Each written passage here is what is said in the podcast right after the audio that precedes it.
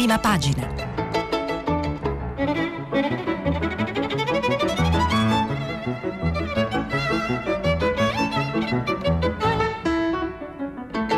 Questa settimana i giornali sono letti e commentati da Fabio Martini, inviato del quotidiano La Stampa. Per intervenire telefonate al numero verde 800 050 333. Sms WhatsApp anche vocali al numero 335 5634 296. Fabio Martini, romano, è inviato del quotidiano La Stampa. Laureato in storia dei partiti politici con Paolo Spriano, ha iniziato al Messaggero sotto la direzione di Vittorio Emiliani. Dall'epoca di Tangentopoli sino ad oggi ha seguito per la stampa i principali eventi politici e l'attività di diversi presidenti del Consiglio. È autore tra l'altro di La fabbrica delle verità per Marsilio, Controvento, Rubettino e il più recente Nata nell'invenzione di Roma, il sindaco che cambiò la città eterna, sempre per Marsilio.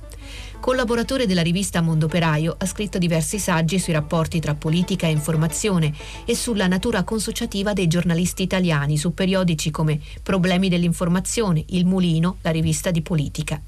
Insegna giornalismo politico all'Università di Tor Vergata. Buongiorno agli ascoltatori di Radio 3 e di Prima Pagina. Nel corso della settimana che ha inizio oggi segnaleremo come ovvio e come tradizione gli articoli, i titoli e i commenti più interessanti, ma indicando anche le differenze culturali e di approccio giornalistico tra le diverse testate. Ed evidenziando, quando se ne presenterà l'occasione, vizi e virtù della carta stampata che, come, come, come sapete tutti, da qualche tempo è impegnata in una sfida competitiva più complicata che nel passato con gli altri media, televisione, radio e social. Bene, lunedì 30 agosto, questa mattina le prime pagine dei principali quotidiani, a differenza che nei giorni precedenti, non sono concentrati, concentrate su un'unica notizia, su un unico focus, ma si differenziano, fanno almeno eh, cinque eh, principali scelte diverse Partiamo dal Corriere della Sera. Kabul nel caos e l'America attacca ancora. Repubblica invece fa una scelta diversa. Londra e Parigi eh, trattano per i corridoi umanitari. Una terza scelta invece fa la stampa. Mattarella il dovere dell'accoglienza. Anche il giornale sceglie Mattarella, ma preferisce privilegiare un diverso aspetto della eh, esternazione del capo dello Stato. Scossa di Mattarella, serve un esercito europeo. Anche il mattino eh, fa questa stessa eh, scelta. Profughi UE sconcertante l'Unione Europea. Libero invece spariglia e scelte, sceglie un'altra vicenda sempre collegata alla crisi afghana. Il governo si scorda 81 donne a Kabul, eh, rimaste giù dagli aerei sparite. Poi leggeremo meglio il servizio che Libero dedica alla vicenda e scopriremo che c'è una certa enfasi nel titolo e in ogni caso la vicenda è toccante e complessa. Il fatto quotidiano, Draghi punta al Quirinale e consulta partiti e peones. Il domani va su un altro versante, una inchiesta di, di, sua, di suo conio, la, la Toscana dei veleni tra mafia e politica. Inchiesta sulle concerie, rifiuti sotterrati con l'aiuto de- dei clan. Eh, la verità, Green Pass, ecco l'ultima follia, obbligatoria pure se stai a casa. Anche in questo caso, nella lettura poi dell'articolo, ci racconta che eh, si tratta di un caso molto specifico che riguarda l'Università di Trieste, il titolo eh, sembrava invece alludere a qualcosa di più eh, impegnativo e invadente. Eh, il messaggero apre con una notizia eh, interessante, un bollettino per i non vaccinati.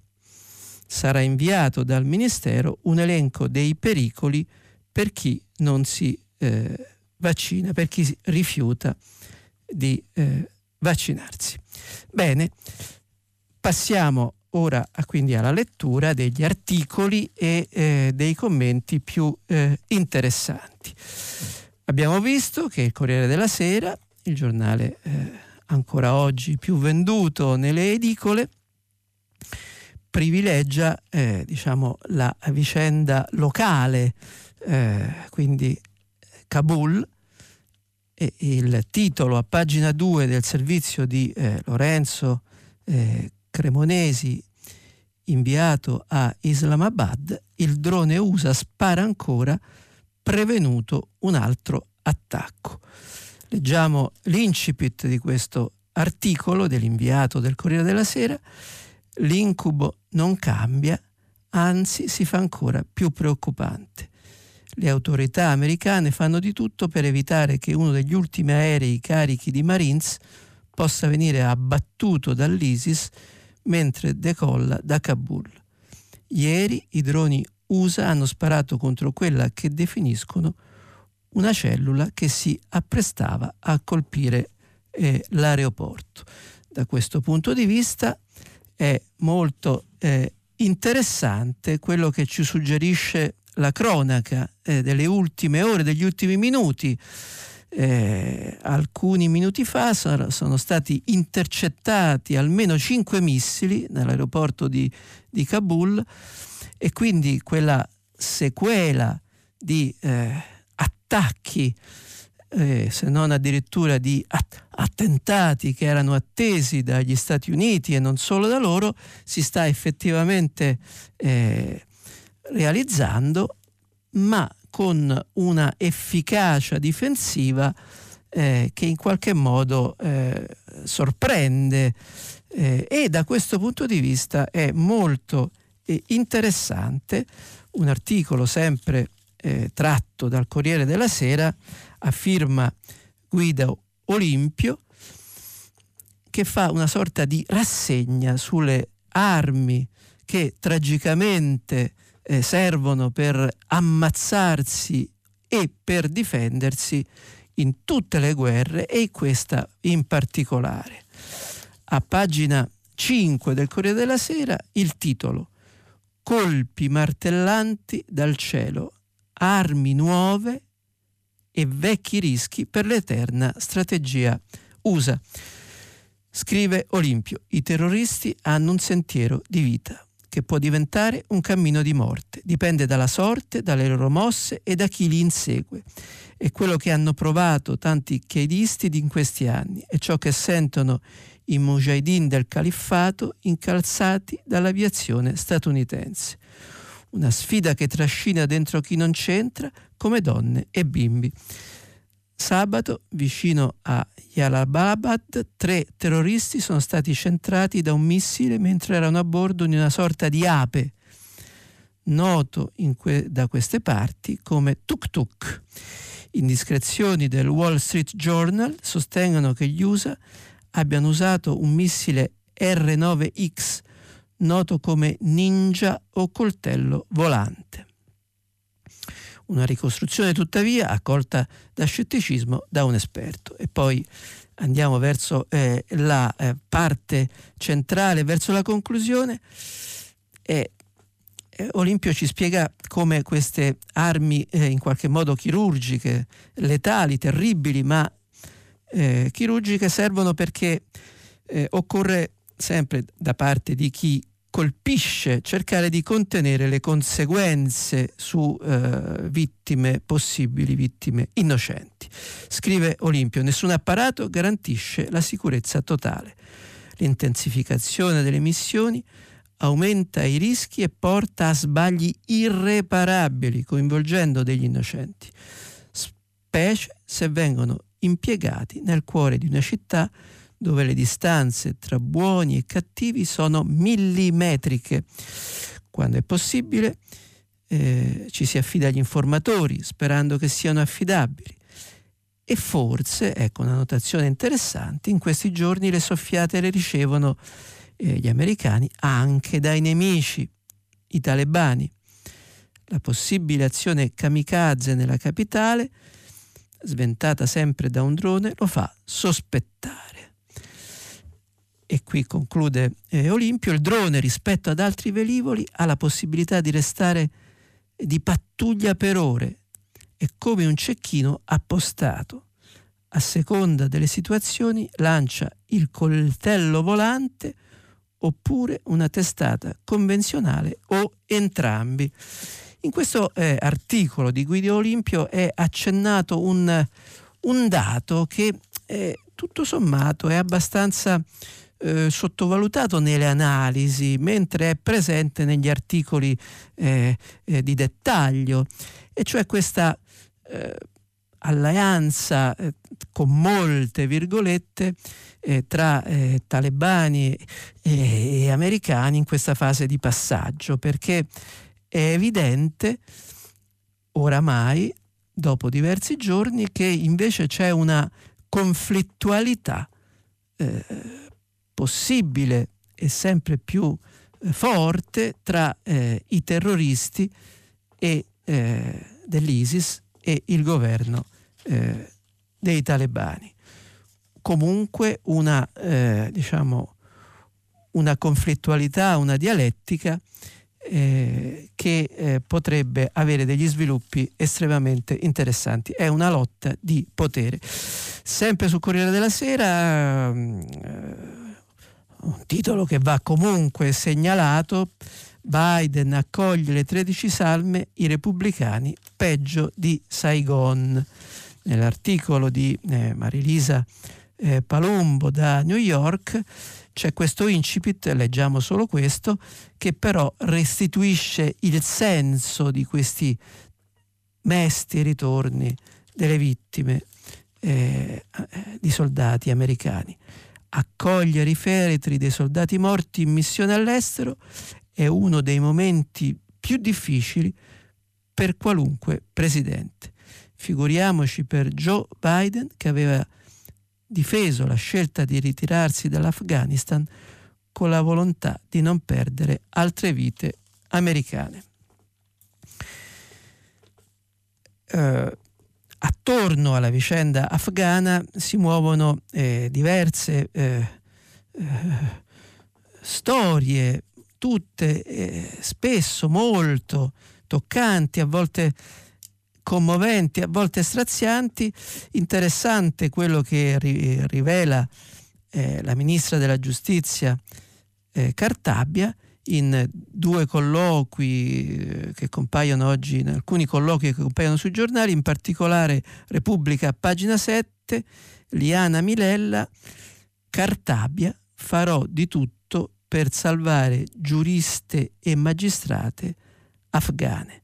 La ministra della giustizia vuole portare nel nostro paese chi amministrava la legge e ora rischia la vita eh, non, eh, non, ci dilunghiamo nella lettura dell'articolo, e però è interessante perché eh, la ministra racconta di conoscere alcune eh, di queste eh, donne e quindi ra- spiega come dispiegherà eh, la sua azione personale, ma nell'ambito della diplomazia italiana, per provare a salvare queste eh, magi- queste magistrate e giuriste afghane. Dicevamo che mh, mm, eh, alcuni giornali, eh, come la stampa, ma anche il mattino, il giornale, privilegiano invece un'esternazione, diciamolo subito, particolarmente energica dai toni inediti, irrituali del capo dello Stato. E, Leggiamo dalla stampa, pagina 8, il servizio di Ugo Magri. Mattarella, sconcertato da alcuni politici della UE sui profughi afghani. Eh, leggiamo l'incipit, l'inizio dell'articolo. A cinque mesi dal gong del suo mandato, Sergio Mattarella sfodera una franchezza di giudizio che non si era mai consentito. E da Ventotene, dove 80 anni fa venne concepito il manifesto di Ernesto Rossi e Altiero Spinelli, ma anche eh, di Colorni, eh, il Presidente espone un'idea di eh, Europa dai contorni netti quasi spigolosi, sicuramente poco graditi ai cultori delle glorie nazionali. L'idea del Presidente è che al passato non si tornerà mai più, l'integrazione europea sarà un processo faticoso ma irreversibile. Chi si illude di riportare indietro le lancette della storia dovrà rassegnarsi e tanti, eh, aperte virgolette, eh, gelidi antipatizzanti, chiuse virgolette, specie del nord, si daranno pace perché dopo il Recovery Fund, che ha fissato un nuovo standard di solidarietà, ci saranno passi avanti ulteriori. E eh, conclude eh, Magri eh, citando diciamo, i passaggi più eh, importanti di questa esternazione. Eh, realismo e speranza si alternano nelle risposte agli studenti. Interpellato sui migranti, il capo dello Stato manifesta tutta l'insoddisfazione per lo status quo. La politica migratoria dell'Unione non è all'altezza, punta l'indice eh, Mattarella. So bene che molti paesi sono frenati da preoccupazioni elettorali contingenti. Sono sorpreso dalla posizione di alcuni movimenti e di alcuni esponenti nei vari paesi europei e poi eh, conclude eh, citando appunto questi, eh, indicando questi politici, ma non citandoli mai, eh, quei politici che a parole sono solidali col popolo afghano purché rimangano là e non vengano da noi. Eh, chi osa Ugo Magri a più di uno in Europa e in Italia saranno fischiate le orecchie a chi allude Ugo Magri, forse ai, anche ai politici eh, italiani che eh, manifestano una solidarietà fredda, gelida, forse Matteo Salvini, forse eh, Giorgia Meloni, non eh, lo specifica, noi possiamo eh, immaginarlo. E eh, nella potente esternazione di Mattarella, che tra l'altro, aggiungo, aggiungo io, eh, ha, rispo- ha, parlato a braccio, quindi eh, ovviamente non improvvisando, un Presidente della Repubblica eh, pensa prima quel che vuol dire, perché le esternazioni hanno un peso, eh, se non eh, giuridico, ma sicuramente un peso politico costituzionale assai rilevante e quindi quell'esternazione a braccio era stata pensata e tra queste era contenuto un riferimento alla necessità, eh, in questi giorni evidenziata da tanti, di una eh, difesa, di un sistema di difesa europeo. Bene, da questo punto di vista eh, risulta assai interessante l'intervista che Federico Fubini per il Corriere della Sera fa a Josep eh, Borrell, vicepresidente della Commissione europea e alto rappresentante della politica estera dell'Unione Europea. Bene, in questa intervista Borrell, spagnolo, 74 anni, eh, fa un riferimento più preciso che eh, rispetto a, ad altri, rispetto all'esigenza appunto di eh, realizzarla finalmente questa difesa europea di cui si parla da, eh, da anni. Eh, dice eh, Borrell, gli Stati Uniti non sono più disposti a combattere le guerre degli altri. Gli chiede Fubini, lei propone una forza militare euro- europea, ma non riusciamo neanche a fare una dichiarazione congiunta su Hong Kong e all'aeroporto di Kabul ogni paese europeo lavora da solo. E eh, ammette Borrell nella sua risposta, come europei non siamo stati in grado di mandare 6.000 soldati attorno all'aeroporto per proteggere la zona. Gli americani sono eh, riusciti eh, in questa impresa, noi no. Per questa ragione, nella bussola strategica proponiamo la creazione di una Initial Entry Force europea che possa agire rapidamente nelle emergenze. La Unione Europea deve essere in grado di intervenire per proteggere i propri interessi quando gli americani non vogliono essere coinvolti. Una eh, forza di questo tipo dovrebbe essere composta di 5.000 soldati in grado di mobilitarsi a chiamata rapida. Quindi quantifica eh, in questa intervista Borrell la, eh, l'entità di questo eh, contingente europeo. E chiede Fubini come pensa di aggirare i veti nazionali? Se non c'è unanimità, prima o poi un gruppo di paesi deciderà di andare avanti da solo. I governi che lo vogliono no, non accetteranno di essere fermati. Lo possono fare? Risponde Borrell. Possiamo lavorare in modi molto diversi. Ecco, intervista interessante, una piccola sottolineatura in una risposta, se non c'è unanimità, prima o poi un gruppo di paesi deciderà di andare avanti. Ecco, quel prima o poi ci racconta la difficoltà eh, di un'impresa di questo tipo che, che evidentemente se non è stata possibile eh, non è stato possibile concretizzarla fino ad oggi, una ragione o più ragioni eh, ci saranno. E come sempre nelle questioni complesse le ragioni sono tante. Vale la pena ricordare, qui eh, non leggo eh, un articolo ma è una notazione, pensate, oggi è il 30 eh, agosto eh, e esattamente il 30 agosto 1954 eh, il Parlamento francese bocciò la proposta di eh, eh, esercito di una, eh, europeo che era stata discussa que- nei mesi precedenti e da quel momento, dopo il no dei francesi, ecco, da quel momento un esercito europeo non è stato possibile realizzarlo e come europei abbiamo appaltato la nostra sicurezza agli americani, alla Nato. Bene, da questo punto di vista interessante l'apertura del quotidiano La Repubblica.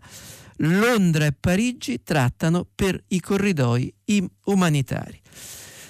Scrive Anais eh, Ginori, corrispondente da Parigi della Repubblica, eh, nel farsi carico di una responsabilità morale dell'Occidente, così l'ha definita nei confronti di migliaia di afghani che in vent'anni di guerra hanno aiutato diplomatici e truppe nate, NATO, Emmanuel Macron lavora insieme al Regno Unito per la creazione di una safe zone a Kabul. La proposta sarà portata oggi al Consiglio di sicurezza dell'ONU con l'obiettivo di consentire il proseguimento delle operazioni umanitarie sul posto e l'uscita di persone in pericolo dopo la fatidica data del 31 agosto.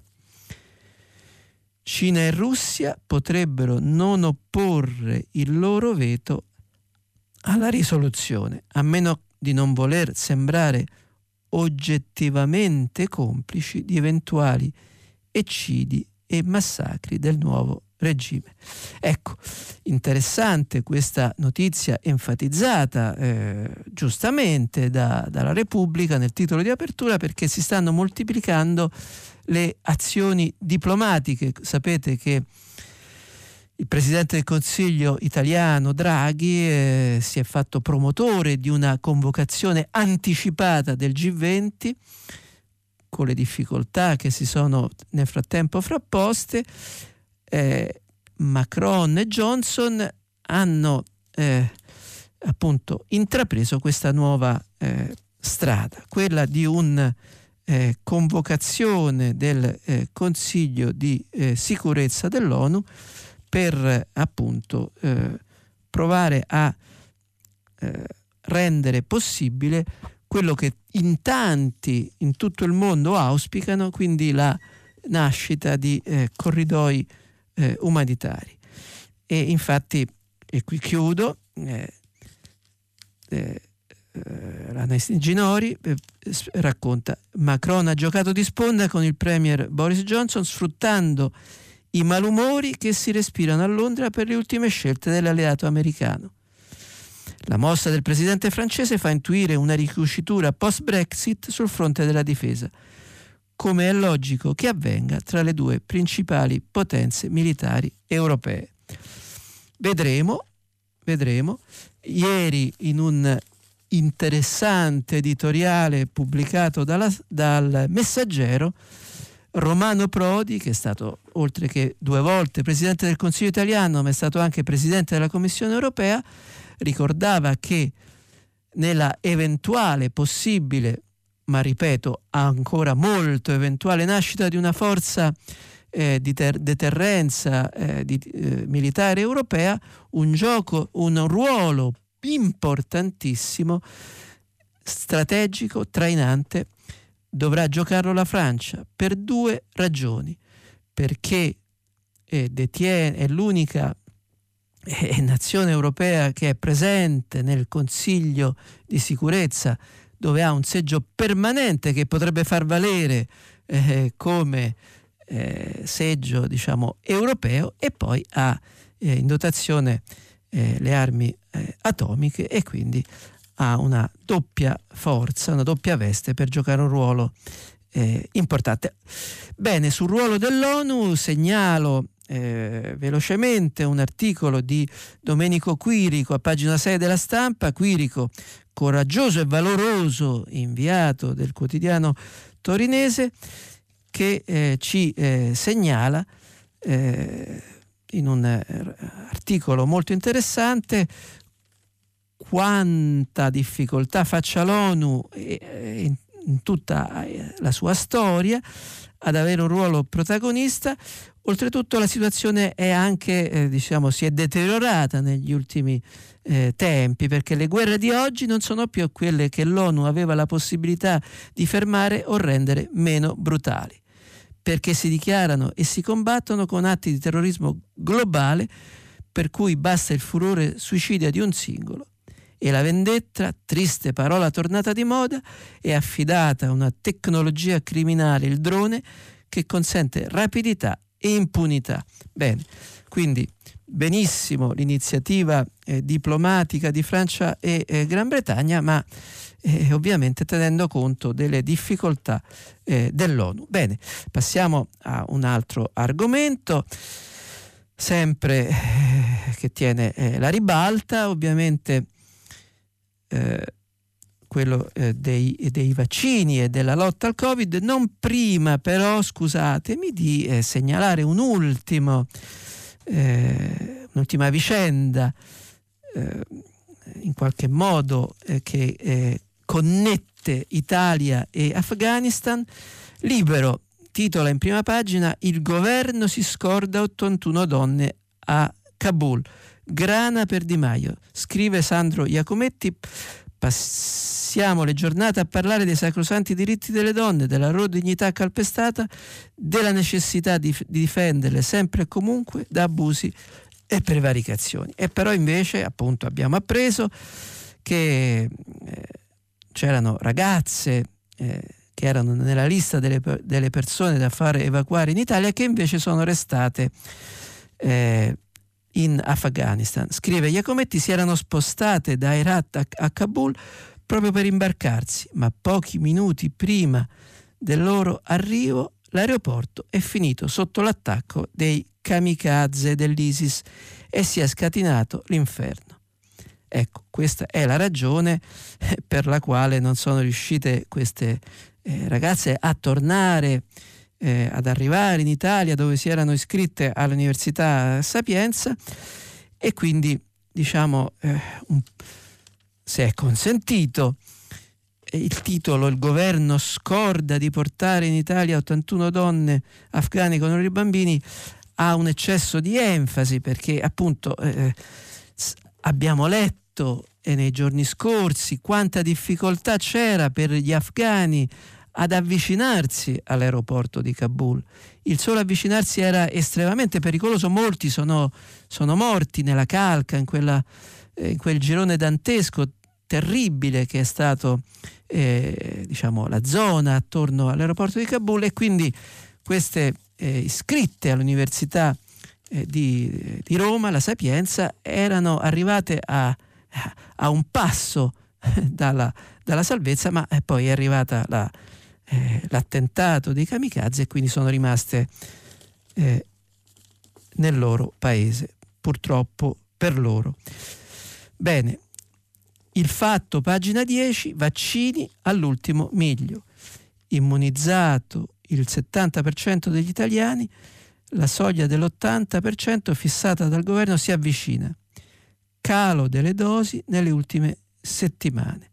Il governo ripresa a settembre grazie ai giovani. Questo era il giornale, l'articolo di Enza eh, Kuzmai.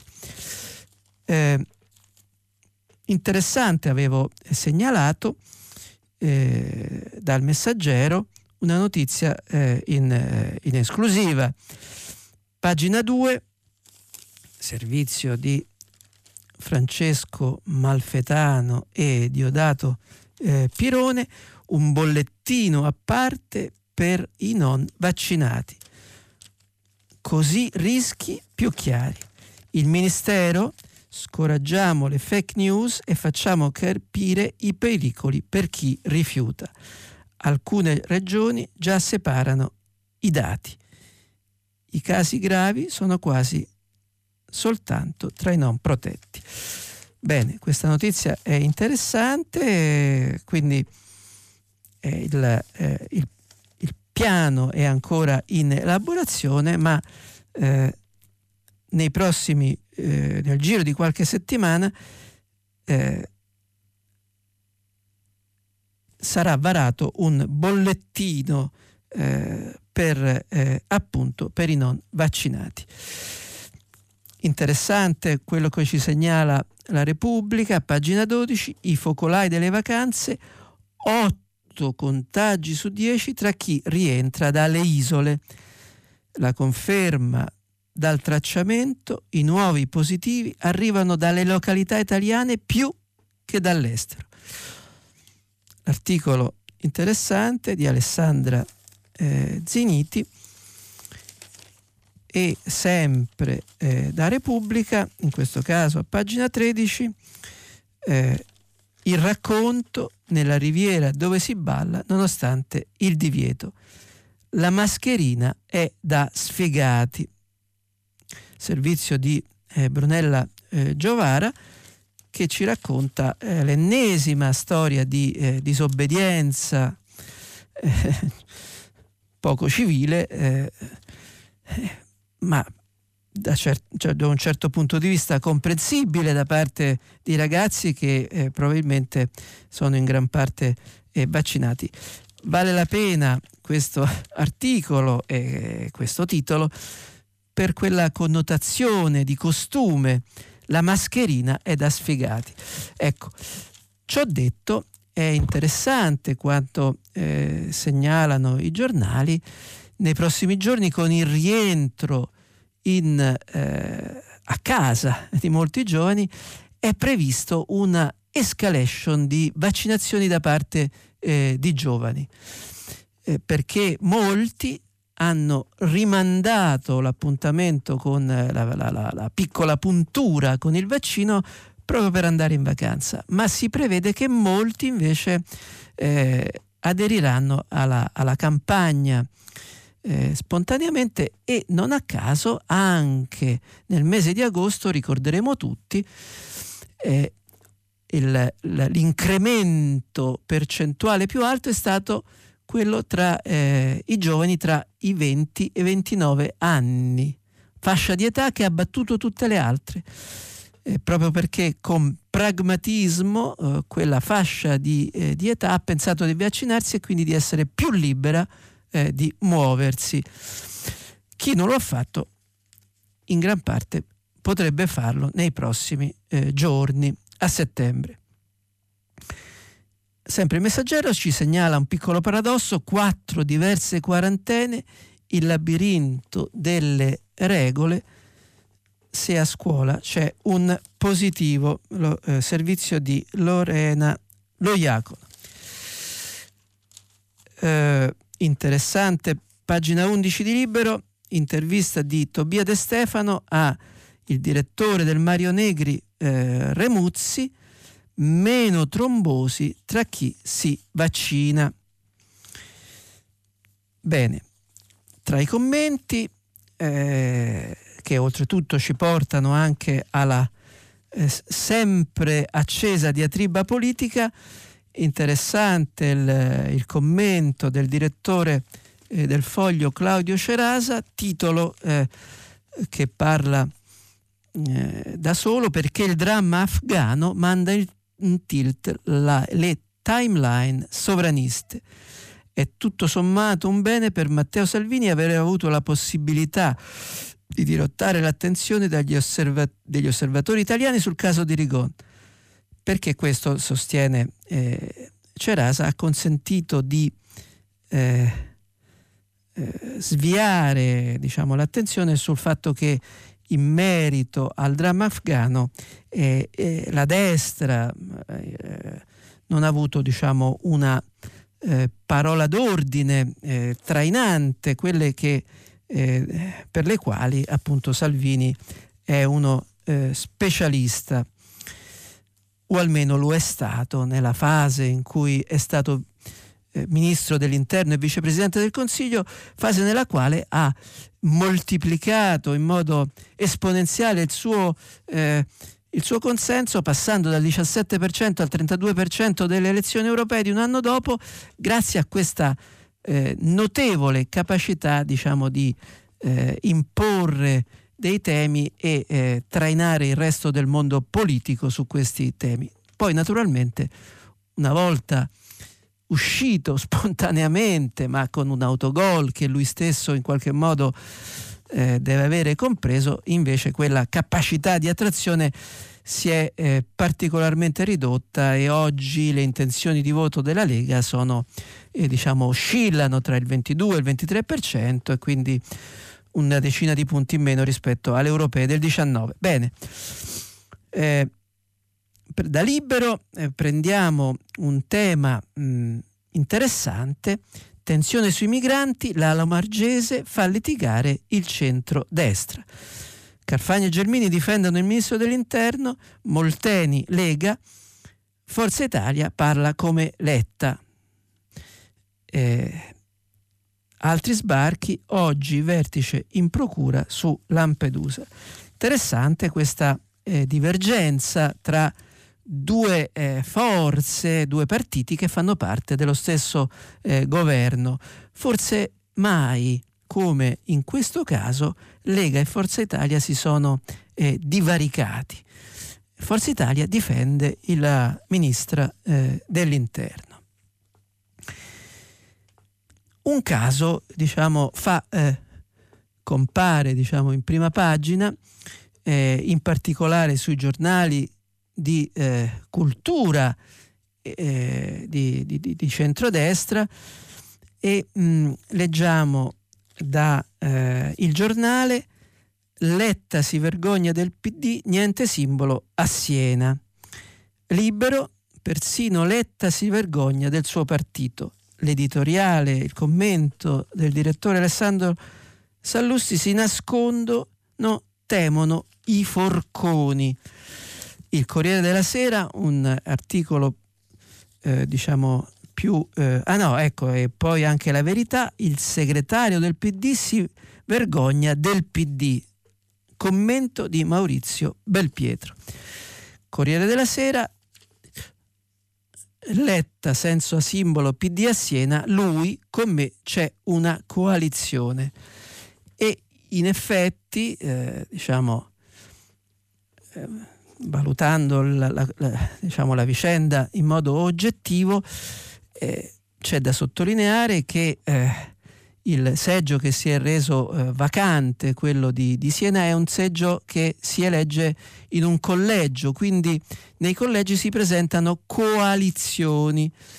E quindi Letta, presentando il proprio simbolo eh, che, eh, sul quale è scritto con Enrico Letta su sfondo rosso, ha evitato di eh, imporre il simbolo del PD ai tanti partiti che lo appoggiano perché evidentemente sarebbe stato una, eh, una, un, una, un, sopruso, un'arroganza eh, e, e, evidenziare il, il proprio simbolo. Semmai, e questo effettivamente è curioso, diciamo, c'è una personalizzazione notevole in questa scelta con Enrico Letta. E questo da parte di un leader che effettivamente ha sempre fatto della lotta a un'eccessiva personalizzazione della politica una sorta di, di mantra, però non è questo il punto, La, eh, quello su cui battono con, eh, con insistenza è questa vergogna del simbolo del PD, ma se siamo, eh, come dire,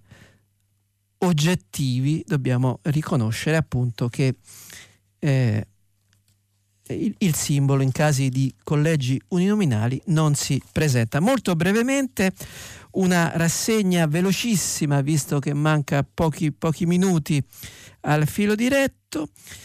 Eh, Salvini Corriere della Sera, il leader della Lega, gli alleati tirano Draghi per la giacca. Deciderà lui se restare a Palazzo Chigi. Pensierito di Berlusconi al colle? Fa bene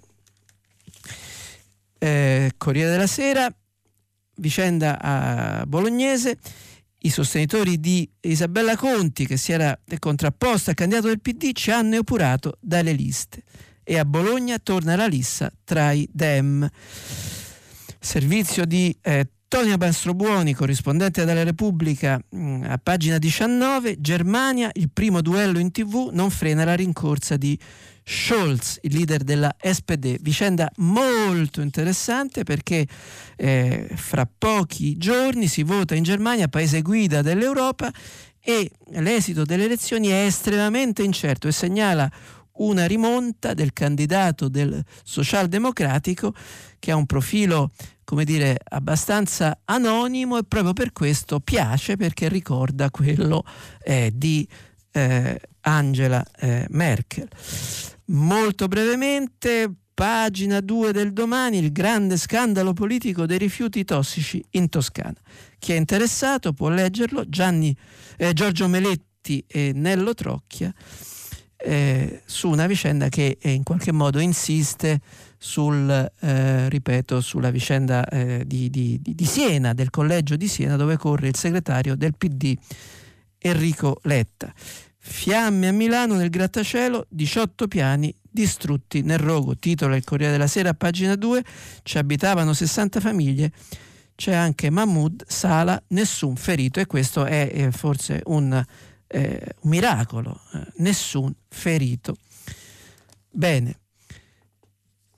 Ultima segnalazione da eh, Italia Oggi riciclaggio in leggerezza, anche reati, reati contravvenzionali diventano reati presupposto. Bene, eh, a questo punto eh, la rassegna di oggi eh, finisce qui, vi aspetto dopo la pubblicità per il filo diretto. Fabio Martini, inviato del quotidiano La Stampa, ha terminato la lettura dei giornali di oggi. Per intervenire chiamate il numero verde 800 050 333. Sms WhatsApp anche vocali al numero 335 5634 296. Si apre adesso il filo diretto di prima pagina. Per intervenire e porre domande a Fabio Martini, inviato del quotidiano La Stampa, chiamate il numero verde 800 050 333.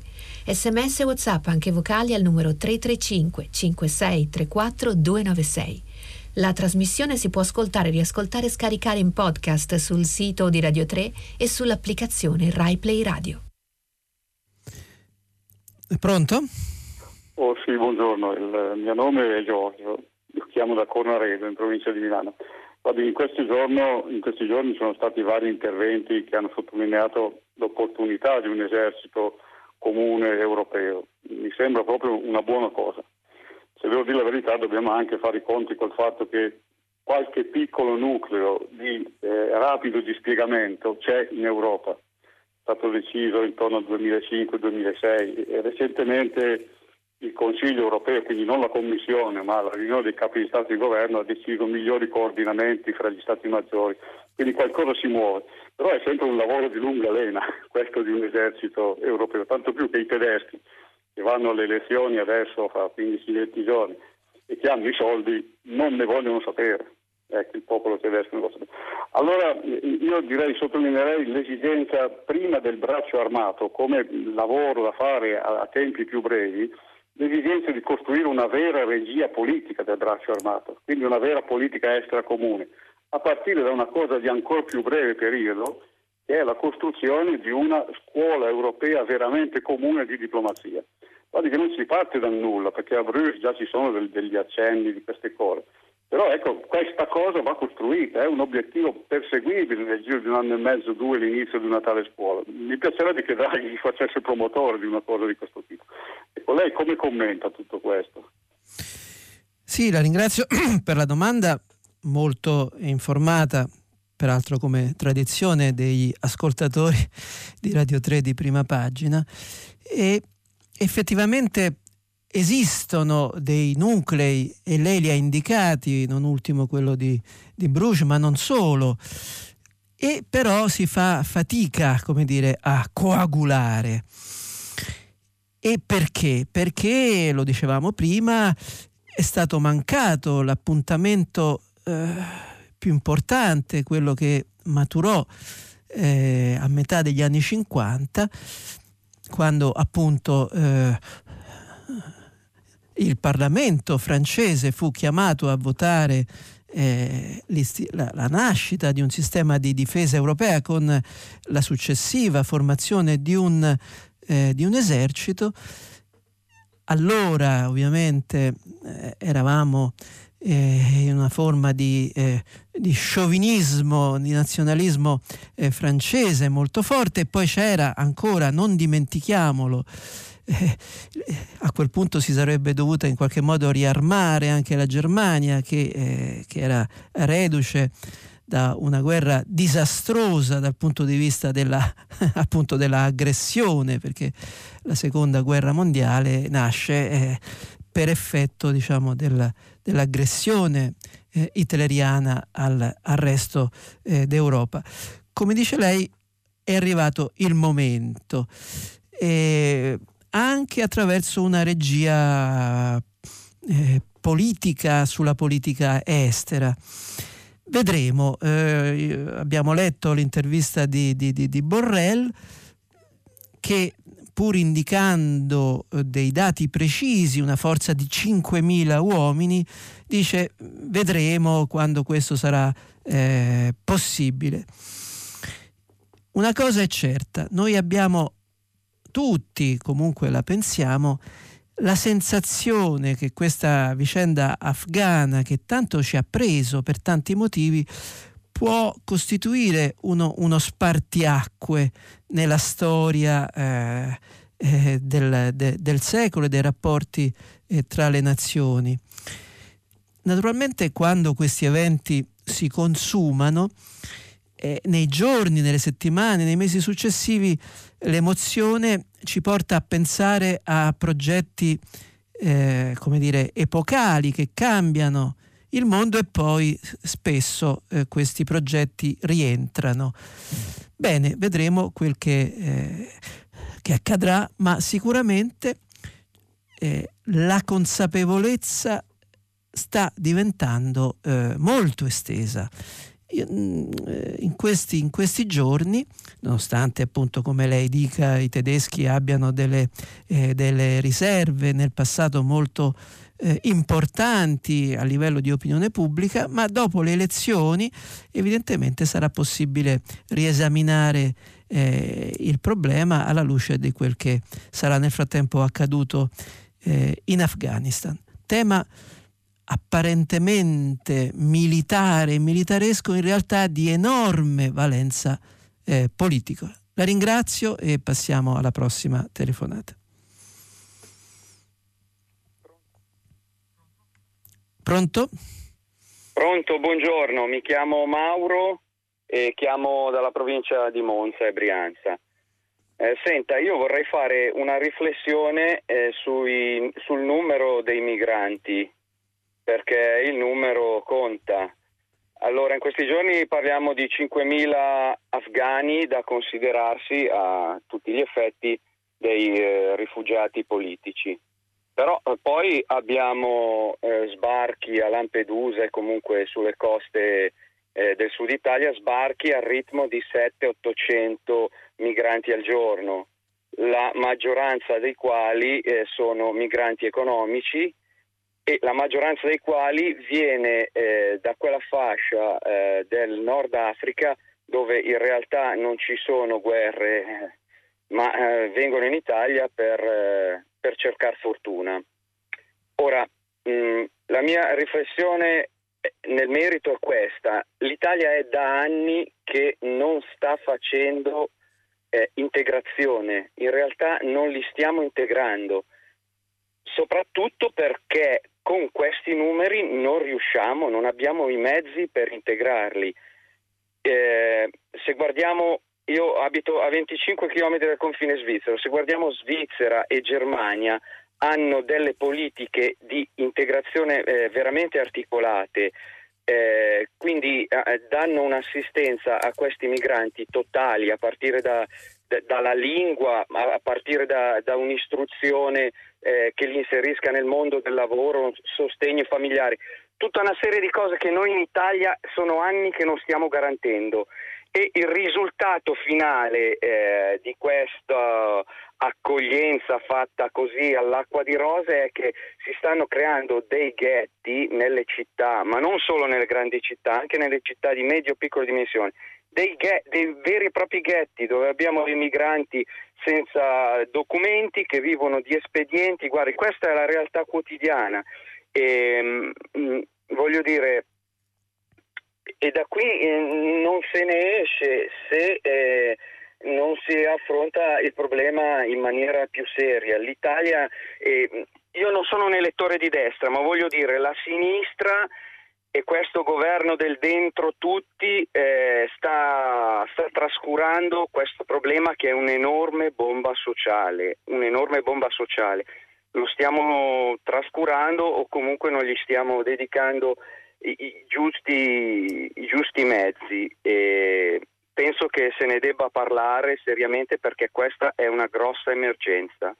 Ecco, attendo il suo commento in merito. Grazie. sì, la ringrazio per la domanda perché segnala un approccio al tempo stesso umanitario nella eh, attenzione all'accoglienza che eh, l'Italia fatica spesso eh, a, a, garantire e al tempo stesso con eh, eh, pragmatismo, quindi con attenzione alla quella che lei definisce una bomba eh, sociale.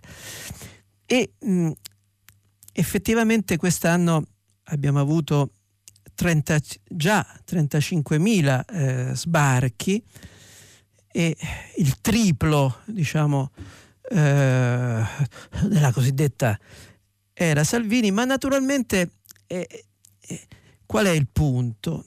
È che mh, eh, que, que, questi sbarchi sono dov- dovuti a, fenomeni eh, stagionali, a flussi. Alla Libia si è aggiunta eh, la Tunisia, come lei in qualche modo alludeva parlando dei paesi eh, nordafricani, dove è in corso una crisi politico-economica molto, molto seria eh, perché quel paese, la Tunisia, viveva di, di, di, di, turismo e il Covid ha falcidiato quella, quella, quell'introito. E da qualche giorno stanno arrivando anche piccole, eh, come dire, in piccoli numeri anche eh, profughi afghani, parlo via, via, via mare.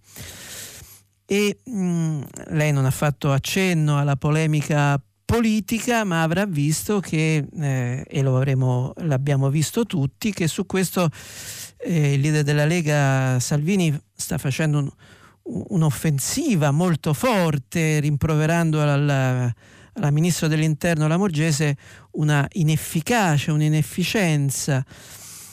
E mh, naturalmente restando ai numeri ai quali lei si faceva riferimento, quest'anno sono 35.000, ma per dire, per dire, nel 2011, quando il ministro dell'interno era della Lega, ci furono 62.000 eh, sbarchi via mare rispetto ai 4.400 dell'anno eh, precedente. Questo per dire che in assenza di una politica eh, di integrazione e anche eh, in qualche modo eh, di, di, di, di, quindi sapere anche, poter anche diciamo eh, organizzare gli arrivi in base anche alle esigenze eh, lavorative del, del paese ospitante è evidente che c'è il rischio, come lei segnalava, che questo tema al momento un po' in sordina possa diventare eh, una bomba sociale. Eh, la ringrazio, passiamo alla prossima telefonata. Eh, pronto? Sì, pronto? Sì. Buongiorno. Buongiorno. Eh, sono Vincenzo, eh, chiamo da Flora. Vorrei parlare dei droni armi intelligenti, cioè queste armi così intelligenti, ma sono in mano a chi non distingue i colpevoli dagli innocenti. Da, come sappiamo dall'indagine dei giornalisti indipendenti, i famosi drone paper, di qualche anno fa, sappiamo che il 90% delle vittime sono innocenti, vittime cosiddette collaterali. E sono fra i 10.000 e i 17.000. Cioè è qualcosa di sconvolgente per un democratico, per un, per un occidentale. Ritengo che questo non sia esportare la democrazia e favorire la democrazia, ma sia un'involuzione democratica, cioè la rivoluzione democratica. Siamo passati dalla, dalla democrazia liberale alla democrazia della rivoluzione, cioè a livello dei regimi totalitari, da eh, Napoleone, per fare qualche esempio della storia, all'internazionale socialista a, a Stalin, alla guerra di Spagna dei fascisti e dei nazisti. Cioè, è qualcosa di sconvolgente. Mi ritengo di dover ricordare, perché è qualcosa che mi ferisce profondamente e credo che ferisca molti, i missili pran- sulle feste nuziali, che un pudore sembra coprire l'Occidente, ben- noi occidentali, è qualcosa che sconvolge e che lascia praticamente eh, una, una, uno, uno strascico di sangue e uno strascico di ferite che non credo che porti a qualcosa di buono. Lei cosa ne pensa? eh, grazie Vincenzo. E proprio per quello che lei dice, eh, abbiamo prima eh, letto quell'interessante articolo su, eh, sulle armi più sofisticate, tra virgolette, che vengono usate eh, diciamo da, da alcuni anni, armi spesso cieche, che cercano di essere chirurgiche e che per, non dimentichiamolo mai, per reagire alla furia omicida della, del, dei terroristi eh, islamici, nella rappresaglia finiscono per colpire innocenti. E questo è, è terribile, cioè, è, effettivamente ogni vita dire, ha, ha, un peso, un'importanza unica, irripetibile. E quindi eh, esattamente come i nostri morti innocenti in, in attentati eh, feroci, ciechi anche da parte di quella... Eh, e, la, la, reazione spesso è, eh, come dire, altrettanto eh, cieca. Naturalmente queste armi chirurgiche hanno consentito di colpire in modo irreversibile anche i leader di, diciamo, eh, più feroci, a cominciare da Osama Bin Laden, ma eh, non, solo, non solo lui, e naturalmente quello che sta accadendo in queste ore eh, in Afghanistan conferma, eh, diciamo, da una parte le sue preoccupazioni, Vincenzo, ma anche in qualche modo eh, quelle più generiche eh, dei comandi americani che in assenza di una eh, presenza sul territorio devono affidarsi a segnalazioni da parte dei alleati, tra virgolette, talebani e, e quindi questi droni possono eh, colpire, potranno colpire ai noi anche troppi innocenti. Grazie, passiamo alla prossima eh, telefonata. Eh, pronto? Pronto, buongiorno. Buongiorno. Volevo, sono Laura, telefono da Trieste. Volevo porre una domanda che sembra forse banale. A che cosa serve l'ONU? Perché esiste? E ricordare che prima della marcia Perugia-Assisi, il ricordo di Aldo Capitini, si tenevano intere riunioni sull'ONU dei popoli, non l'ONU dei politici, non l'ONU degli interessi non l'ONU della burocrazia e dei veti. Grazie.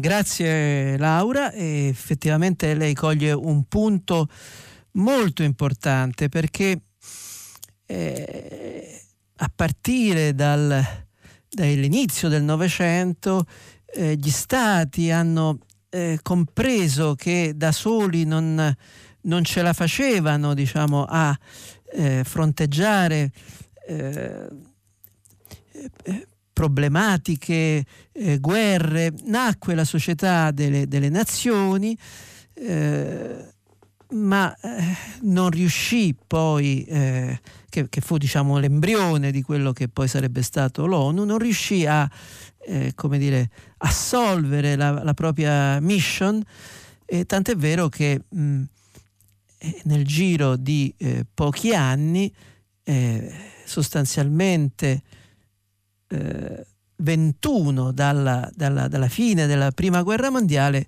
eh, scoppiò un conflitto terribile, il secondo conflitto mondiale, dopo il quale appunto nacque eh, l'ONU chiamata in qualche modo a, a fare da, eh, dire, da calmiere, a fare da eh, grande camera di compensazione.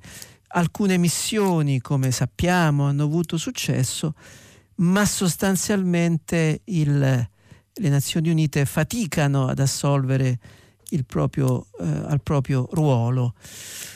Sarà questa l'occasione per un riscatto? Questo appare assai eh, difficile, complicato, utopistico. Indubbiamente eh, la vicenda afghana rappresenta, potrebbe rappresentare uno spartiacque anche per la tribolata vita delle Nazioni Unite. Eh, grazie, passiamo alla prossima telefonata. Eh, pronto? Pronto, buongiorno. Buongiorno. Eh, io sono Giovanni da Treviso, sono un tecnico di prevenzione incendi. Volevo fare due piccole considerazioni su quanto accaduto a Milano. Allora, intanto dobbiamo fare una premessa, e cioè che mh, queste considerazioni derivano semplicemente da quello che è stato trasmesso dai mezzi di informazione, quindi bisognerà vedere, eh, ci sarà sicuramente un'inchiesta per cui bisogna vedere appunto cosa emergerà, però dobbiamo tenere conto di due fattori. Rispetto a eh, un altro evento eh, drammatico che purtroppo è avvenuto a Londra e che diciamo ovviamente visivamente eh, non possiamo non accostare, dobbiamo tenere conto che in Italia abbiamo una normativa di prevenzione incendi che è decisamente migliore dell'Inghilterra. Cosa intendo dire con questo?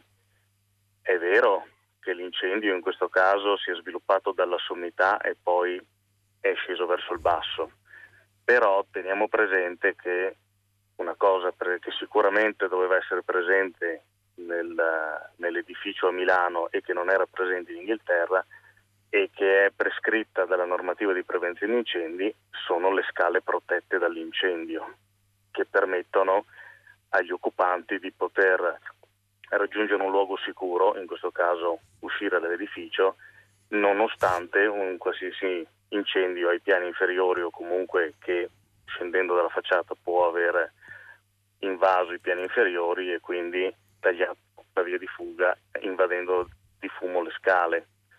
Dopodiché io non faccio adesso considerazioni sul tipo di materiale isolante che è stato impiegato, però così su due piedi mi pare di ricordare, lì si potrebbe facilmente anche vederlo comparando i tempi di diffusione dell'incendio e si potrebbe capire subito se il materiale isolante è stato o meno arricchito di, un, di una sostanza che viene definita ritardante di fiamma. Tenga presente che il materiale isolante è combustibile, non è infiammabile. Il ritardante di fiamma ne ritarda la combustione e anche lì aumenta il tempo a disposizione per l'esodo degli occupanti. Sono delle considerazioni da addetti ai lavori, però volevo semplicemente con questo fare notare che l'Italia non è sempre il paese di Pulcinella. La ringrazio, buongiorno. Grazie. Eh, come spesso accade a prima pagina, gli ascoltatori eh, eh, producono apporti di conoscenza oggettiva, empirica, estremamente interessanti come in questo eh, caso e quindi poiché personalmente ho un certo orrore per i giornalisti tuttologi che discettano eh, nei talk show su qualsiasi argomento eh, con grande disinvoltura, eh, mi permetto di accogliere eh, e sottoscrivere il suo intervento tecnico che contiene anche però una considerazione di carattere generale molto interessante. Su alcuni eh, dossier eh, l'Italia non è non è indietro eh, rispetto ad altri eh, paesi, a volte è persino avanti. Devo dire che mh, mm, non c'entra eh, nulla con quanto lei ha, mh, mm, ci ha eh, portato e rispetto al quale rispe- eh, appunto non, non, resta che eh, accogliere e far tesoro della, della, delle sue conoscenze eh, rispetto a quanto diciamo su alcuni campi noi siamo eh, avanti, devo dire che nel, nei commenti eh, o anche nei servizi dall'Afghanistan non si è rilevato eh, quanto eh, significativa sia la cultura oramai del, delle nostre forze eh, armate che in quel paese hanno svolto un'azione di pace, di eh, come dire, eh, integrazione eh, molto importante che corrisponde a una crescita culturale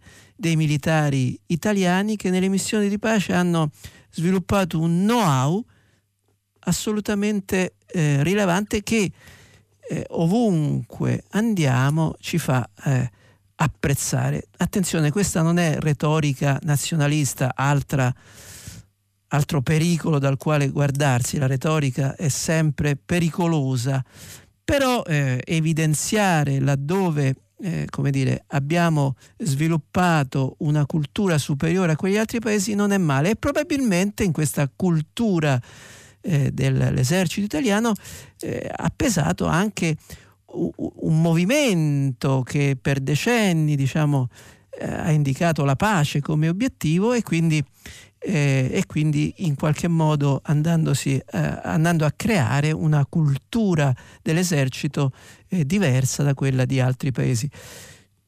Qui chiudo diciamo, l'inciso e per quanto riguarda gli incendi eh, in città eh, non resta che far, far, nostra le sue osservazioni, anche se nei giorni scorsi abbiamo eh, rilevato la quantità di ettari bruciati dagli incendi nel 2021 e in quel caso invece eh, abbiamo dovuto eh, rilevare eh, una, una carenza perché la quasi metà dei comuni ha violato una legge eh, del, de, de, de, del, 2000, se non ricordo eh, male, eh, per cui almeno se non il 40% dei comuni è fuori regola perché non ha un catasto degli incendi. Bene, grazie. Eh, passiamo alla prossima eh, telefonata. Eh, pronto? Pronto, buongiorno a tutti, mi chiamo Claudio e telefono da Roma e vorrei replicare a quanto ha detto l'ascoltatore eh, dicendo la frase la bomba sociale riferita agli immigrati. Questa è un'affermazione che fanno tantissime persone. Ebbene, la bomba sociale si innesca se non arrivano gli immigrati. L'Italia è uno dei paesi più vecchi al mondo il bilancio fra persone, anzi fra giovani che escono e quelli che entrano è negativo, quasi tutti quelli formati vanno all'estero, noi abbiamo bisogno di immigrazione e voglio ricordare che quasi tutti i paesi dell'Occidente che sono ricchi, dinamici e in crescita culturale, come diceva lei poc'anzi a proposito dell'altro discorso, hanno tutti un tasso di immigrazione molto più alto del nostro. Ci sarà un motivo, no? Quindi la bomba sociale è se non arriva un ricambio, un movimento, un aggiornamento eh, di popolazione. Sì, la, eh, la ringrazio Claudio, e però il suo intervento si integra molto bene con quello eh, precedente perché eh, bomba sociale non era inteso eh, in senso eh, con una connotazione eh, negativa, ma entrambi gli ascoltatori invitano a riflettere sulla necessità di una politica eh, non episodica, non epidermica della, della, eh, della, de, della migrazione e dell'integrazione eh, necessaria. Naturalmente sono temi eh, enormi, non sempre eh, governabili e da questo punto di vista sia consentita un'osservazione di carattere generale, noi non siamo ancora in grado di valutare appieno eh, quanti eh, diciamo, eh, rifugiati angosciati arriveranno dal, dall'Afghanistan. Da questo punto di vista l'Europa guarda con una certa i- ipocrisia diciamo, al, al, fenomeno, anche se eh, si stanno moltiplicando le iniziative per eh, corridoi umanitari, quindi indirizzate a, a, quegli afghani che sono interessati ad arrivare eh, in Europa. Uso questo termine con, eh, anche in questo caso con molte virgolette perché nelle cronache che noi abbiamo letto eh, dai pochi inviati eh, in, a Kabul in Afghanistan, noi abbiamo percepito storie strazianti, fughe eh, da, dalle proprie case, eh, vendita di beni pur di arrivare in aeroporto e poi invece trovarsi respinti. Noi dobbiamo ricordare sempre una cosa, ehm, non c'è retorica in quello che sto per dire chi parte non è felice di partire, è costretto a partire dall'angoscia di non vivere più, di essere soppresso da un tuo, eh, da, da, un altro afgano e, e, quindi chi parte in qualche modo si porta dentro una, un'angoscia, un'ansia che poi eh, talora riesce a stemperare e a risolvere quando trova un lavoro, un, un se, un, riesce a dare un senso alla propria esistenza in paesi che fino a quel momento aveva ignorato. L'Italia, con tutte le, le, le, le carenze, le difficoltà, eh, in diversi casi ha, ha saputo comunque eh, fornire, garantire un minimo di integrazione. Naturalmente si può e si deve fare sempre meglio. Grazie, eh, passiamo alla prossima telefonata. Eh, pronto? Pronto? Buongiorno, Buongiorno. sono Mario, Mario, chiamo da Torrelli a Padova. E quello che vorrevo dire si riallaccia un po' a quello che è stato detto nelle ultime due telefonate. L'altro giorno, ed è stato probabilmente poco visto sentito visto il problema di Kabul, in Inghilterra ci sono stati problemi di logistica, ci sono stati problemi di riempire i supermercati e di portare le merci alla gente, al popolo, insomma in buona sostanza. E a me aveva colpito tempo fa uno studio francese in cui si diceva che nel giro di 4-5 giorni se si fermava la logistica il paese sarebbe andato in piedi e la gente eh, avrebbe assaltato probabilmente quei, posti, quei pochi posti dove c'era ancora qualcosa da mangiare o, o beni d'uso, insomma, in buona sostanza. E sì, sono stato meravigliato che non ho visto reazione a questo da parte di nessun partito o roba del genere. Cioè la logistica in Italia è lasciata, secondo me, alla, alla, così, all'iniziativa privata e non è, non è, vista come un problema strategico. Mi viene da pensare se domani mattina per qualsiasi motivo, come è capitato per esempio in Cile molti anni fa, io sono anziano, ho 75 anni, mi ricordo, che la crisi in Cile è cominciata con la logistica, in buona sostanza i camionisti si sono rifiutati di portare le cose per, per, i negozi, lì il paese è lungo 3.000 km, quindi, ed era basato soprattutto sul trasporto eh, attraverso camion e quindi di conseguenza è stato il disastro. Ecco, io sono molto preoccupato per noi perché proprio se capitasse qualcosa del genere, si bloccasse per qualche motivo la logistica e, l'organizzazione, il paese andrebbe assolutamente in tilt. Non ne parliamo poi della, della parte nord del, del, paese, che in buona sostanza è una unica eh, metropoli diffusa, insomma, il nord è, è, è così. E quindi io vorrei capire eh, cosa ne pensa lei di questa assenza assoluta della politica in questo, in questo, in questo problema. Cioè non, non, mi sembra che ci sia coscienza di questa, di questa problematica. Sì, eh, la ringrazio. Effettivamente lei, lei pone un problema eh, diciamo, del quale né la politica né eh, il sistema informativo, che spesso sono uniti nei, nei limiti e nei deficit eh, culturali, e, eh, hanno, hanno riflettuto mai sufficientemente. Diciamo che lei pone un problema molto serio, eh, naturalmente a fronte di una eh, crisi, di una difficoltà molto forte e però noi, come dire, abbiamo fatto qualche eh, prova eh, generale, nel senso che eh, nella prima fase del, del, del, lockdown effettivamente alcune filiere produttive hanno avuto eh, qualche eh, difficoltà e però, come dire, gli approvvigionamenti sono, eh, come dire, approdati con successo e quindi non c'è stata nessuna eh, problematica molto seria.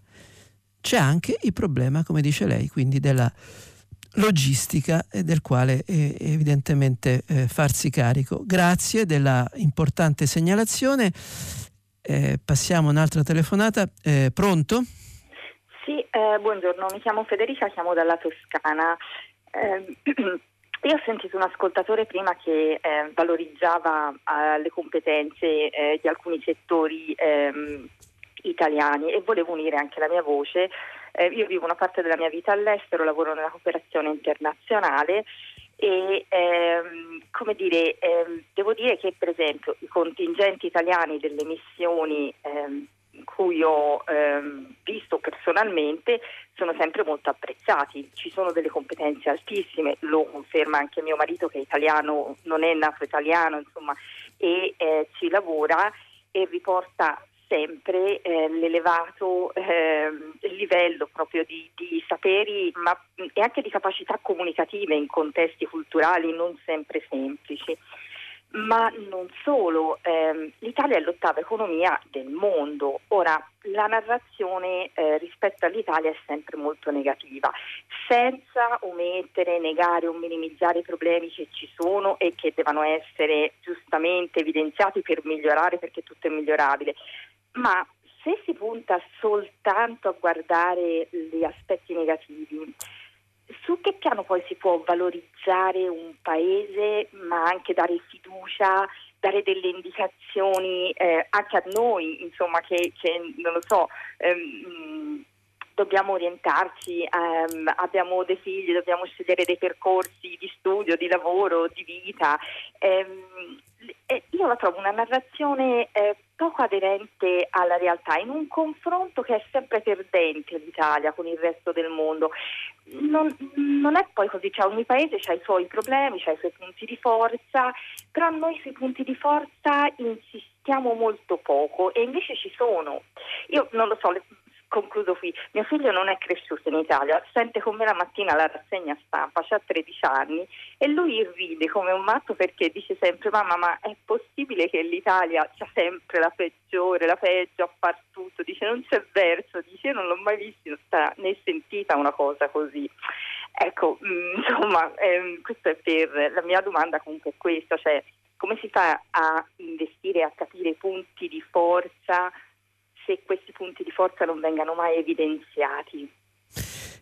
Grazie Federica, ma sicuramente un ruolo importante eh, toccherebbe ai mezzi di informazione che accanto alla sacrosanto compito di denuncia rigorosa, forte di tutto quello che eh, diciamo, non arriva, non arriverebbe all'opinione pubblica, potrebbero invece evidenziare anche quello che, eh, che, che funziona. Noi abbiamo vissuto un, un dopoguerra straordinario eh, nel quale è, arrivata una crescita, un benessere che non avevamo avuto in 4.000 anni di storia. Da qualche decennio viviamo un, una fase di declino, siamo in coda alla, all'Europa e quindi tendiamo più a evidenziare quel che non, eh, che non funziona. Eh, il tempo diciamo, è esaurito e quindi eh, dobbiamo eh, lasciarci. Io solo un, un, una notazione, nei giorni scorsi è, è morto eh, Gino Strada eh, e successivamente alla sua scomparsa abbiamo appreso che ne, nel, nel, nell'ospedale di Kabul erano passati in questi anni 150.000 malati, 150.000. Gino Strada era un italiano, ma eh, che sicuramente aveva idee politiche molto radicali, ma era un italiano. Noi ci fermiamo qui, dopo il giornale radio, eh, Vittorio eh, Giacopini conduce pagina 3 a seguire le novità musicali di primo movimento e alle 10, come sempre, tutta la città ne parla, eh, che approfondirà un tema posto da voi ascoltatori. Potrete riascoltarci se volete sul sito di Radio 3.